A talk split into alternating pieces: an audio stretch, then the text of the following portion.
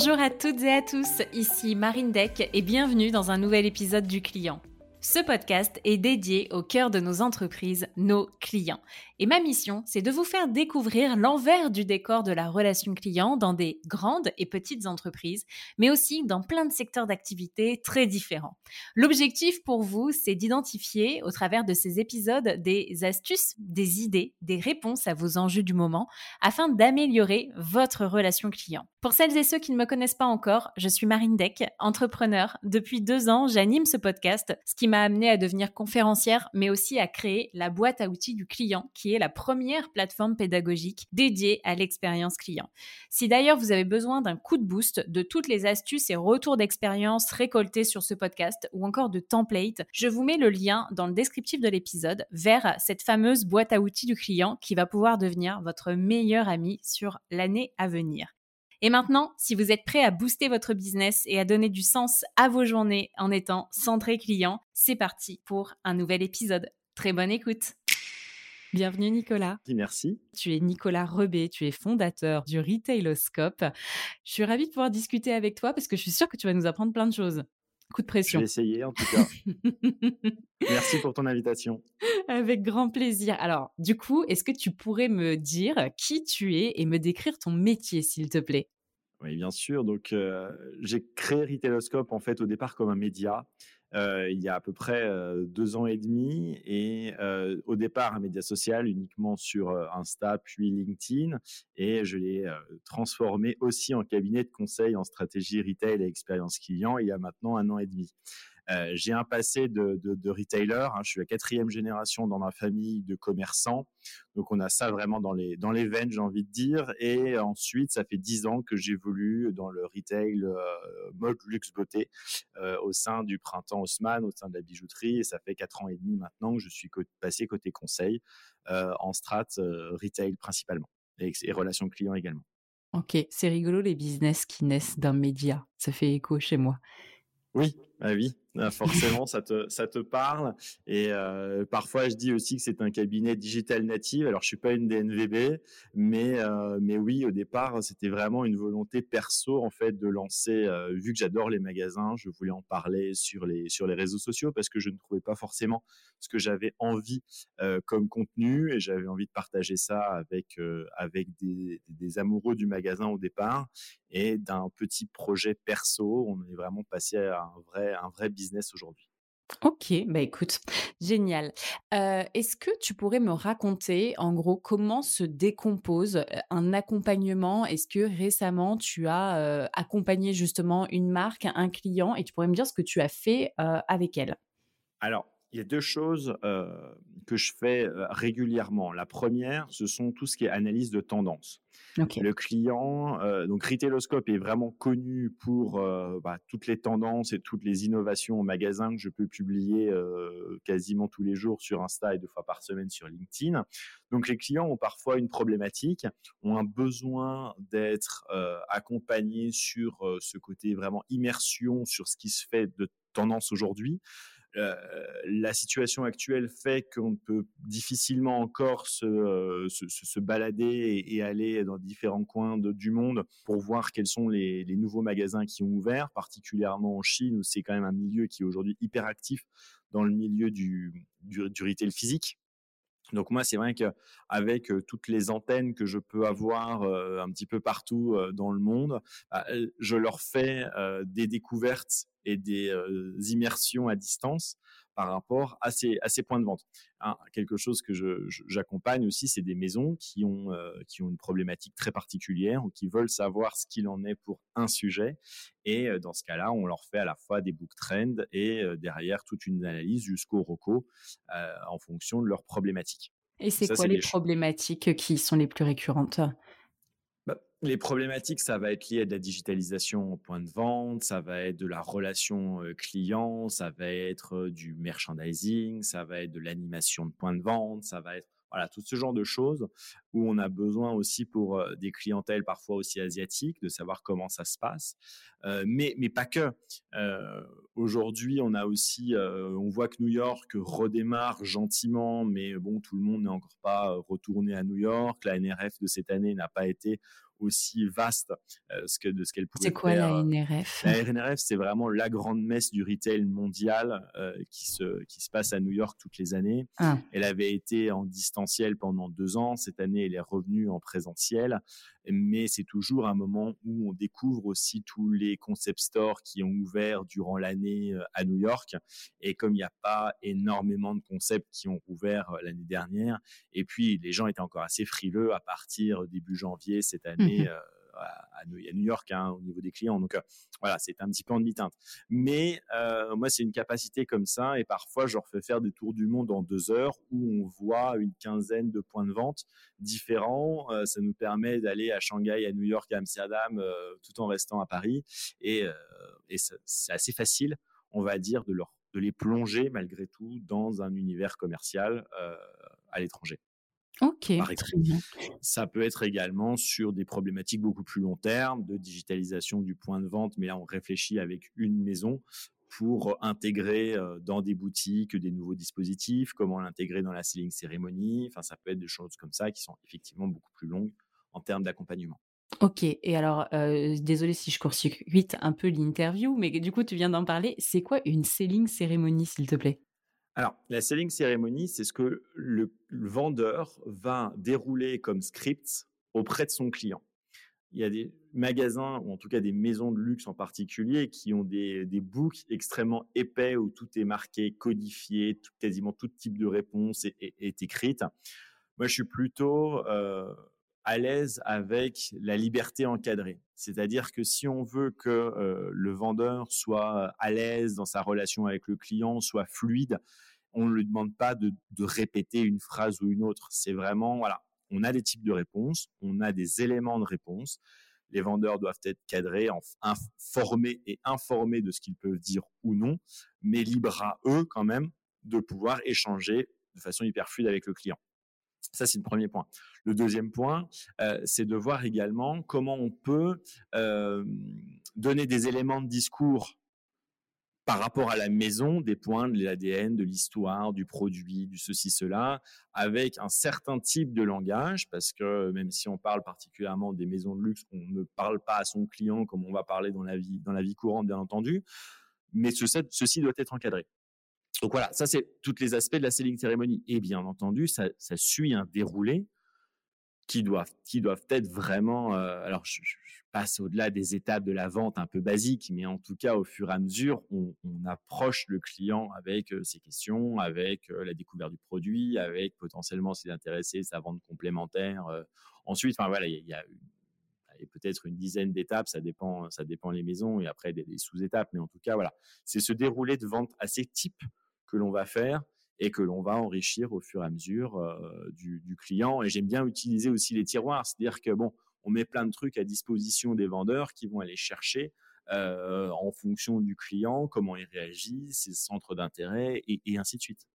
Ok, donc on va dire que la selling cérémonie, elle est euh, à partir du moment où le client pousse la porte de ta boutique, de ta maison, jusqu'à ce qu'il en ressort. C'est pas juste c'est pas juste l'étape l'étape d'achat.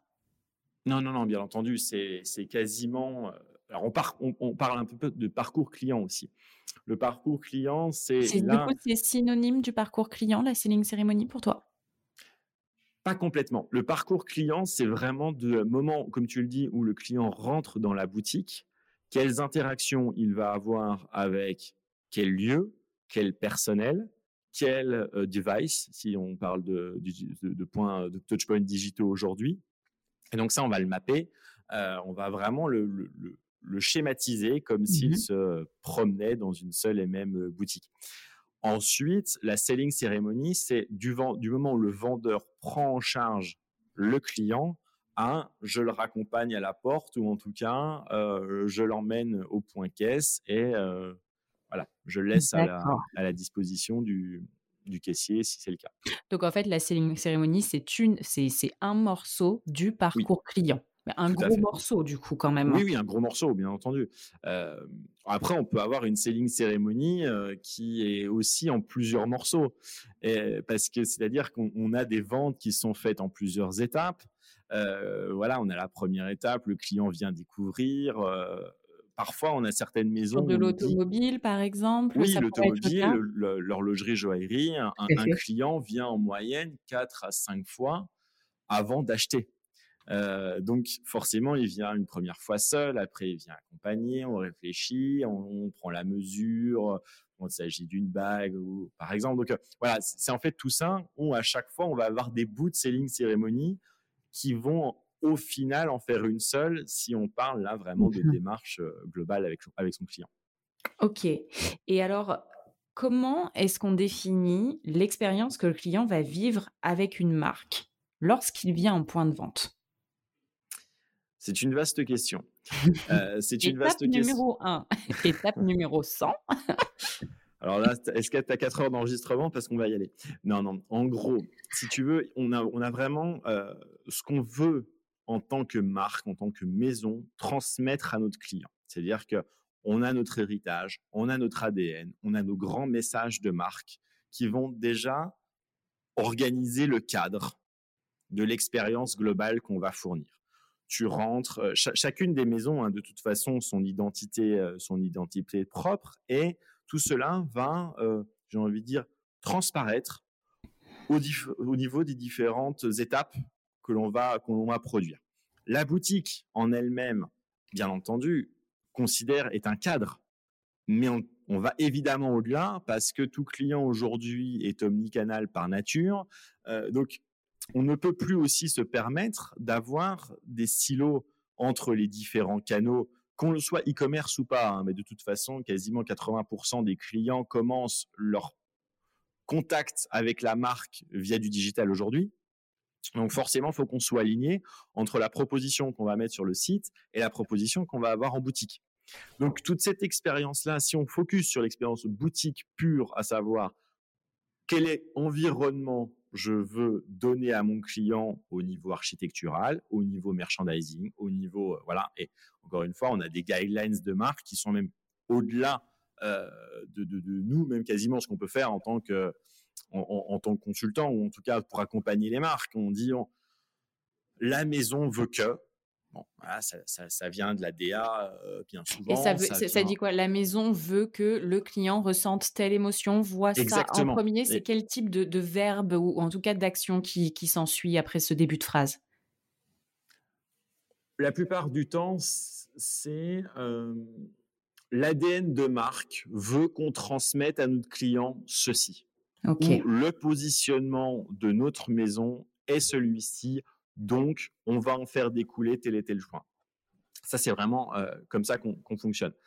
Ensuite, une fois qu'on a ces grandes guidelines, à savoir, euh, on veut quelque chose de très parisien, on veut quelque chose de très branché, on veut quelque chose d'hyper luxe, parce qu'on a l'habitude de, euh, voilà, c'est toutes ces choses-là que l'on veut, ces grands messages en fait qu'on va transmettre à son client. Comment concrètement, on va les traduire en magasin.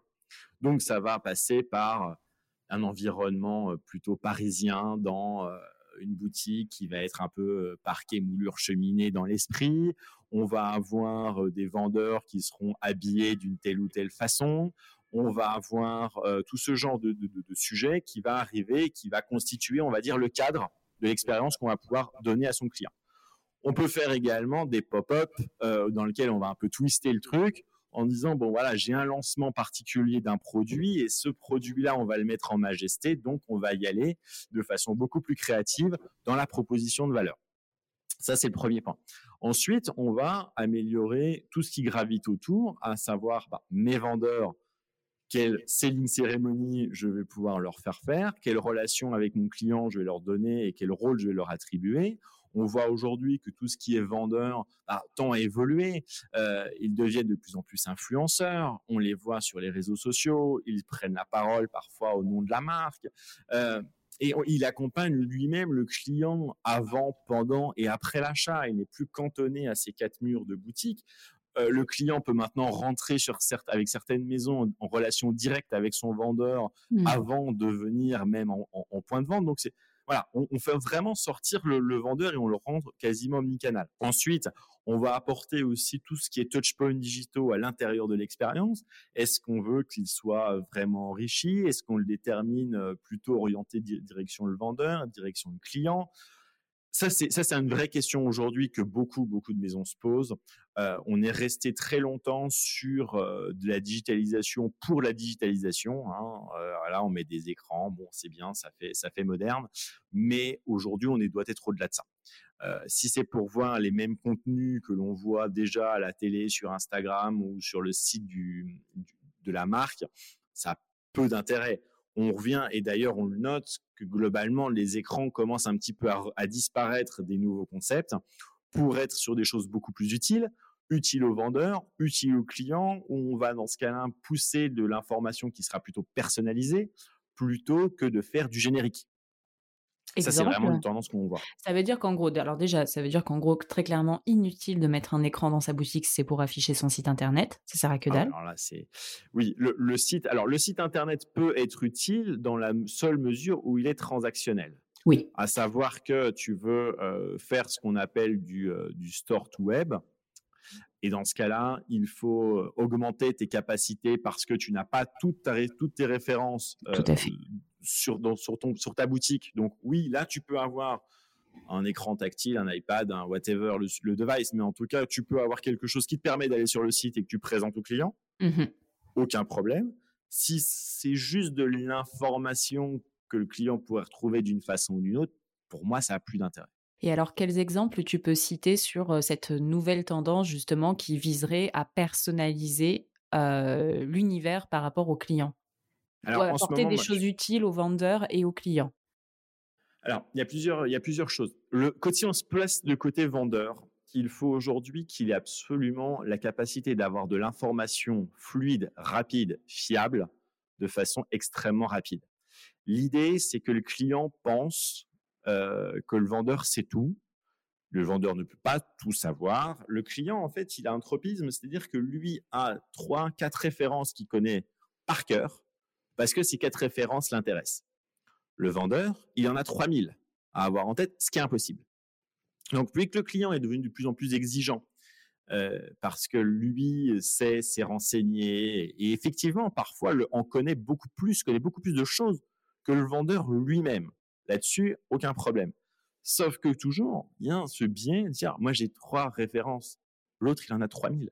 C'est impossible. Donc, mettre à disposition du vendeur l'intégralité du catalogue facilement accessible, retrouver les informations, retrouver la connaissance client, parce que là c'est aussi pareil.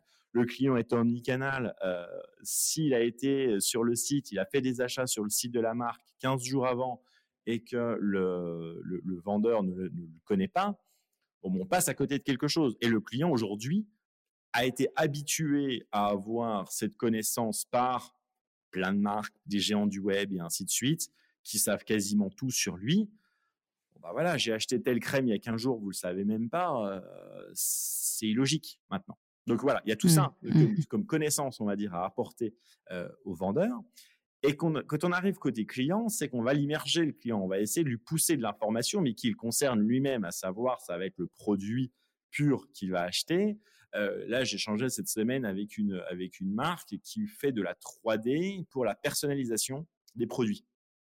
Mais la 3D HD. Euh, et en fait, on se rend compte que ça aide énormément sur des commandes spéciales, sur euh, des produits qui sont à plusieurs milliers d'euros, voire parfois dizaines de milliers d'euros. Et au moins, le client voit exactement à quoi va ressembler euh, sa valise, ses souliers, quel que soit, on va dire, l'outil qu'on a, le produit fini qu'on aura en face. Mais voilà, ça c'est de la digitalisation qui est pour moi extrêmement utile.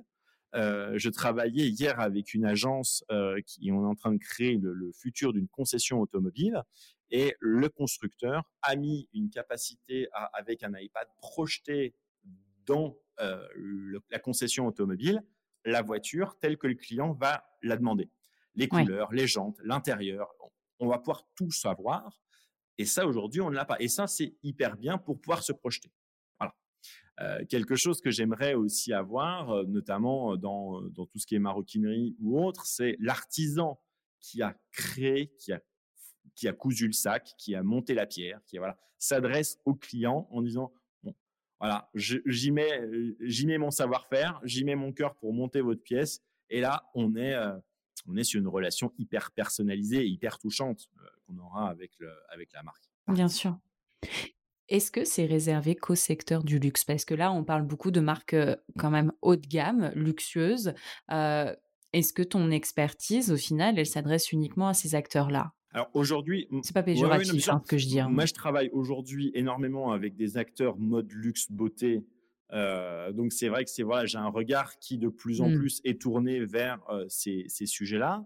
la marque automobile en question auquel je fais référence n'est pas luxe. Euh, donc c'est aussi quelque chose que l'on que l'on peut voir. Sur du mobilier qui n'est pas forcément haut de gamme, on peut avoir aussi tous ces configurateurs. Ikea le fait très bien. On est sur des cuisines plutôt euh, entrée de gamme où aujourd'hui on arrive très facilement à projeter. Euh, et d'ailleurs, la, cuisine est un super exemple parce que ça fait très longtemps qu'ils utilisent des 3D. Euh, C'est vrai. Et ça a choqué personne. Et ça n'a pas pour autant enlevé le boulot du cuisiniste ou du vendeur de cuisine que l'on aura face à nous. Donc voilà, c'est aussi pour ça que j'utilise assez souvent cet exemple en me disant, mais dans des secteurs, ça marche très bien et la complémentarité homme-machine permet d'apporter aux clients des choses beaucoup plus fortes que euh, ce qu'on peut, ce qu'on peut avoir juste avec un homme en particulier. Donc ça, c'est une chose.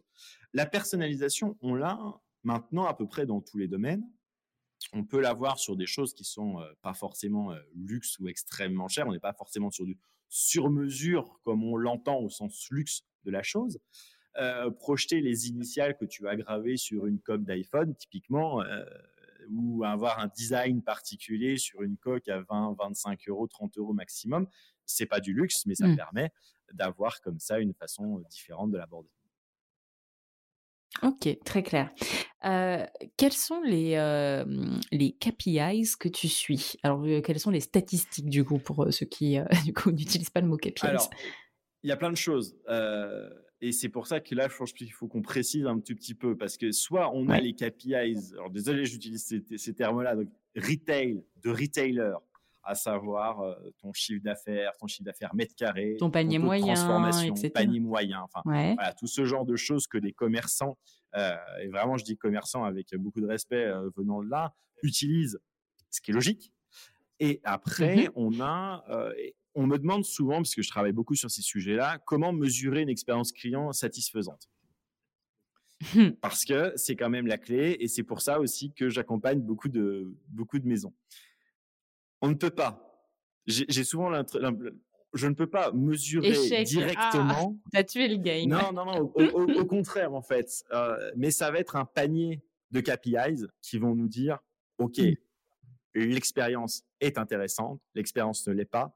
Et il faut bien voir que lorsqu'on est sur de l'expérience, on est sur du personnel, du vécu.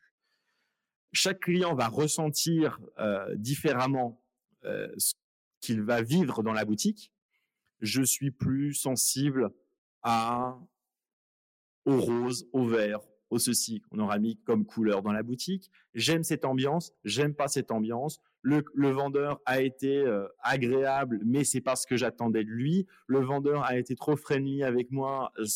Non, c'est pas la relation que je veux avoir. Enfin, tout ceci, on le monitore pas parce que chacun, euh, le client d'après, il a été super content d'avoir un vendeur euh, qui s'est mis à sa disposition, hyper friendly, hyper sympa, on s'est tutoyé. Ça. En revanche, il y a des analyses qui nous permettent de dire, ok, globalement, on est toujours sur du global. Il faut remonter en fait hein, au niveau de, la lecture, à savoir que euh, est-ce que mon taux de fréquentation est bon? Est-ce que mes clients reviennent? Est-ce que mes clients sont satisfaits avec les enquêtes clients mystères, les enquêtes de satisfaction, ton NPS, enfin tout ce genre de choses qui globalement te donnent à dire oui, ma boutique est semble satisfaisante pour mes clients ou ne l'est pas? le question du, client mystère, je, je permets de m'en parler ici, c'est-à-dire que j'aime pas ces évaluations un peu euh, bêtes et méchantes parfois, à savoir bon, est-ce qu'on m'a proposé une vente complémentaire, est-ce qu'on m'a dit bonjour, oui, non. Enfin, on mmh. est largement dépassé.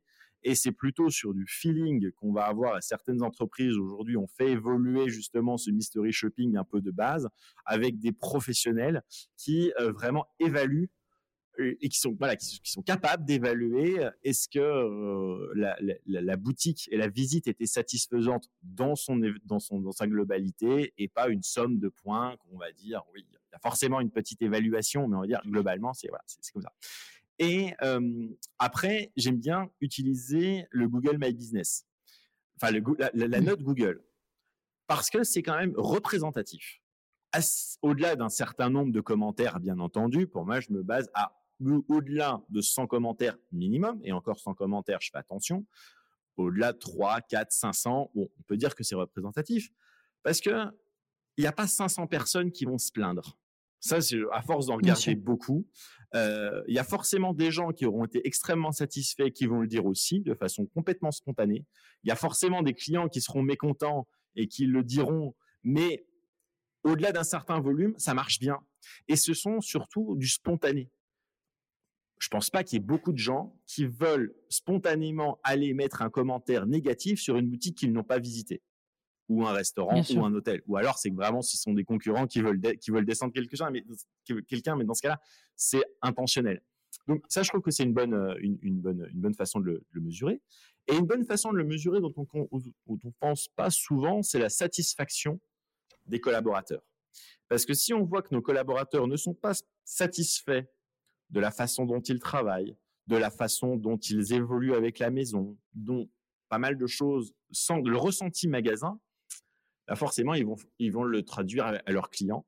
Le client ne sera pas forcément bien reçu. Le client va pas passer un moment agréable parce que le vendeur lui-même ne passe pas un moment agréable. Si le vendeur, je donne un exemple, doit euh, faire 75 euh, utilisations pour essayer d'avoir réellement correctement l'information. Enfin, si c'est extrêmement compliqué d'avoir quelque chose pour le, pour le vendeur, il ne le proposera pas au client. Voilà. Ou il va trouver une façon ou une autre de détourner l'attention du client pour l'orienter vers autre chose. Donc, euh, voilà, c'est tout ça aussi. Je trouve que cette satisfaction du, collaborateur est importante dans l'évaluation.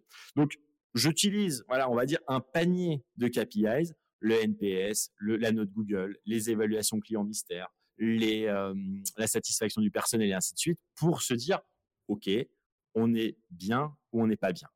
Euh, et on ressort aussi souvent dire bon, j'ai des mètres carrés qui sont relationnels ou qui sont expérientiels, ils me rapportent rien. Oui, ok, on n'est plus, on faut dépasser un petit peu le fameux CA mètres carrés euh, que l'on a, mmh. surtout sur euh, des boutiques qui sont avant tout euh, relationnelles, expérientielles. Hein. Toutes les boutiques ne le sont pas évidemment et sont avant tout là pour vendre du produit, mais les marques, alors un petit peu moins les indépendants, mais en tout cas les marques doivent penser aujourd'hui que c'est pas parce que la vente ne s'est pas faite en point de vente qu'elle ne se fera pas du tout. Et c'est difficile de faire évoluer les mentalités sur le sujet parce que, comme je l'ai dit tout à l'heure en intro, les clients sont profondément omnicanaux aujourd'hui. Et j'aime bien donner l'exemple de la Fnac où quasiment 60% des clients qui ont acheté sur Internet ont une relation avec la boutique à un moment ou à un autre. Donc la boutique est efficace. La boutique sert à quelque chose. La boutique rassure aussi. Euh, quand on voit sur des, sur des études, les clients majoritairement préfèrent un vendeur qui a une boutique plutôt qu'un vendeur qui n'en a pas. Parce que quand on est sur du e-commerce, parce qu'on a quand même cette réassurance physique. Alors, je ne parle pas d'Amazon qui aujourd'hui est un géant, mais même si euh, mmh. Amazon a des boutiques qui sont en train de les fermer. Bon, voilà, Amazon a un, un, point différent, mais en tout cas, sur un autre retailer, majoritairement, les clients se tournent vers des gens qui euh, ont du physique. Qui ont des points de vente physiques. Ok. Intéressant. Et donc, du coup, ça veut dire que finalement, c'est comme ça que tu calcules ton retour sur investissement ou ça reste compliqué? Ça dépend à l'échelle auquel on le prend. Moi, j'aime bien utiliser le côté régional, euh, le business area, j'ai envie de dire, et c'est là où on voit l'efficacité. Parce que euh, un flagship qui va à Paris euh, ou, un, ou un showroom attirer du monde, bah oui, je vais peut-être pas forcément faire de vente directe, mais en tout cas, j'aurais fidélisé mon client j'aime bien utiliser le customer lifetime value aussi comme KPI, à savoir, mmh. voilà, sur la globalité de la relation que je vais avoir avec mon client, quelle est sa valeur. Euh, et si j'ai beaucoup de boutiques, bon, est-ce que le lifetime value sera bon ou pas? On va le voir. Dans une région où j'ai peut-être pas de boutique, quelle sera la valeur que je vais avoir avec mon client Si je vois que globalement c'est la même, je me pose la question à savoir est-ce que mes boutiques ont un intérêt ou pas Et toutes ces choses-là qu'il faut mettre en relation. Euh, et c'est ce qui montre. J'étais la semaine dernière euh, avec euh, l'entreprise For Life. J'ai visité leur point de vente qui est dans le Marais, qui fait de la mode homme en précommande. Donc c'est quelque chose d'extrêmement engageant parce que tu achètes un produit quasiment trois mois à l'avance pour savoir et derrière tu vas dire bon, est-ce que la chemise que j'ai achetée va vraiment m'aller ou pas? Et le vendeur m'expliquait que eux leur boutique vend directement assez peu. Cependant sur des clients parisiens, ils ont ils ont vu que le taux de retour était nettement moins fort que des clients qui ne seraient pas à Paris parce que les, fans de la marque sont maintenant habitués à venir découvrir les produits en point de vente. Ok, il me plaît, ok, il me plaît pas. S'il me plaît, c'est bon, je l'achète et je suis sûr que le fitting sera bon, la qualité du tissu sera bon, sera bonne et, ainsi de suite. Alors que bah, quand tu n'as pas la capacité d'évaluer le produit, bah, tu le renvoies et, les retours, on les connaît. Ce sont aujourd'hui euh, des frais de logistique, une empreinte écologique, des produits que l'on revend pas forcément très bien et ainsi de suite. Voilà. Ok, donc au final, pour calculer un potentiel retour sur investissement, faut faire des itérations. C'est enfin, voilà, quand tu parles, quand tu parles de, zones géographiques et de comparer des zones géographiques, là, tu compares différentes typologies clients finalement pour voir leur comportement et l'impact sur ton business. Euh, c'est qu'il faut, euh, il faut segmenter et itérer et comparer les chiffres. J'aime bien donner l'exemple de Lego aussi, où Lego a, a rouvert l'année dernière son flagship sur la 5e avenue à New York. Il est énorme. Euh, il est, euh, si on fait un CA mètre carré, je pense que c'est peut-être le pire CA mètre carré euh, de, la 5e avenue. J'exagère un petit peu, mais c'est un peu ça. Il n'est pas pensé pour être vendeur. Cependant, il est pensé pour que tout client qui rentre dans cette boutique aura un souvenir à vie de sa relation avec Lego. Et donc après, tu peux aller très bien chez n'importe quel détaillant jouet au coin de la rue, acheter des Lego dans un supermarché, mais c'est vraiment Lego que tu vas vendre derrière.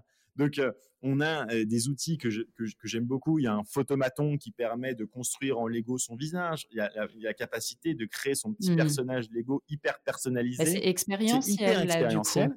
Mais le petit personnage que tu vas mettre sur ton bureau, qui va à chaque fois que tu le regardes, va te faire penser à Lego New York, ben, voilà, ça renforce tout ça, même si ton CA direct, il est, je pense qu'il est assez faible, et même euh, assez ridicule. Bien sûr, il faut avoir les reins hyper solides pour se permettre ce genre de choses. Est-ce qu'on l'a, est-ce qu'on l'a vu sur des plus petits acteurs? Ah, On le voit sur des DNVB qui se lancent comme ça euh, sur des petites boutiques, sont, ils ont des espèces de petits concept stores dans le marais, dans ceci, cela. Et, et ce que j'aime, enfin, ce qui est assez intéressant avec les DNVB, c'est que mon regard de retailer, ils ne savent pas généralement créer des boutiques. Euh, désolé pour euh, peut-être des créateurs de DNVB qui nous, écouteraient, mais il y en a très peu quand on regarde qui ont été capables de switcher du modèle de digital brand à retail brand. Il y en a très peu. Il y a, Jimmy Fairley, il y en a quelques-unes, mais globalement assez peu parce que gérer une boutique, on ne gère pas ton flux de clients physiques comme tu gères euh, des euh, nouveaux entrants sur un site. Tu ne fais pas de ICO sur une boutique, tu fais pas, enfin, tu peux en faire pour un petit peu valoriser ta boutique, mais en tout cas, la démarche est complètement différente et le run d'une boutique est aussi extrêmement différent d'un site web. Donc, euh, mmh on va faire un, deux points de vente. Cézanne le fait bien, ils ont réussi à avoir, mais ils en ont que 8 par rapport au potentiel business de la marque voilà, ça reste quand même relativement, relativement faible. Euh, et encore que certaines boutiques sont relativement transactionnelles. J'aime bien Teddy Bear aussi qui avait fait une boutique dans le Marais. La boîte de nuit, je trouve qu'en plus l'idée, le, nom est super bon. Ils ont trois points de vente, c'est tout. Alors que le matelas, euh, ils présentent des matelas de façon hyper sympa et ainsi de suite, mais derrière, c'est avant tout un business digital qui se fait. Donc, euh, c'est pas facile. Ça demande aussi parfois des investissements qu'ils ne peuvent ou ne veulent pas faire parce que c'est trop loin de leur, euh, leur business initial. Et, tu vois, je trouve qu'il y, a deux ans, on parlait de beaucoup de glossiers qui était euh, vraiment la marque à suivre aux États-Unis. Mais oui, alors du coup, il s'est passé, il s'est passé quoi? J'ai vu un article ce matin là. Euh, qu'est-ce qui s'est passé En fait, Glossier, euh, il y a deux ans, même quasiment trois ans, était extrêmement forte. voilà, même moi, hein, on allait dans leur boutique. J'étais à la boutique de New York, c'était génial. Ils avaient réussi à trouver un truc, un modèle retail qui était plutôt sympa. La Covid. Ok, ça n'existe. Pardon, j'ai hein? tapé dans le micro. Ça n'existe pas en France? Non, non, ça n'existe pas en France. Parce que j'avais vu des influenceuses, machin, où en gros, à chaque fois que elles avaient des copines qui allaient aux US, elles leur ramenaient des produits. Voilà, exactement. C'était euh, le Abercrombie d'il y a 15 ans à peu près. Mais on allait, euh, ils n'étaient pas présents. Ils ont ouvert à, Londres aussi. Donc, avant le Covid, ils ont, ils avaient quelques magasins, 4-5 maximum. Ils ont tout fermé, quasiment pendant deux ans. Ils en ont rouvert un à Seattle, ils en ont rouvert un à LA et ils en ont rouvert un à Londres. Mais en fait, ils se rendent compte qu'ils ne savent pas vraiment opérer des magasins dans leur euh, dans, dans l'opérationnel du quotidien parce que c'est pas leur métier. Et donc, ils ont décidé d'outsourcer en fait complètement cette gestion de magasin euh, par, rapport à, par rapport à ça. De sous-traiter, hein, je, je, traduis, de sous-traiter la gestion du magasin. Donc, attends, ça, consiste en quoi sous-traiter la gestion de son magasin? Hormis mettre un gérant à l'intérieur qui sait faire. Euh en fait, tu, as des entreprises aujourd'hui euh, qui opèrent les magasins au quotidien pour le compte de tiers. C'est un ah, business. c'est un, vrai business. Et euh, moi, je, travaille, en tout cas, je suis en, relation assez régulière avec une entreprise qui gère des corners pour des marques dont tu ne soupçonnes absolument pas que ce ne sont pas des collaborateurs de la marque, qui portent le t-shirt avec le brandé de la marque dans un corner avec le logo de la marque dessus, sauf qu'ils payent une prestation. La marque paye une presta euh, et ne s'embête pas, excuse-moi l'expression, avec la gestion RH au quotidien. Ok, c'est différent des agents pour les franchises. C'est une discussion qu'on a eue récemment avec euh, Sophie Moras de Yves Rocher, où elle expliquait que sur certains pays, du coup, en fait, c'était des agents qui géraient les franchisés sur place. C'est une ouais, c'est un petit peu, c'est un petit peu différent parce qu'en fait, mais l'objectif est à peu près l'objectif est le même. en fait, si tu veux, tu as une présence. Là, l'agent est généralement pas forcément intégré à la structure de la marque et donc ça devient le point contact direct euh, de la marque dans le pays qui lui-même reprend avec des wholesalers et ainsi de suite. Là, en fait, on a une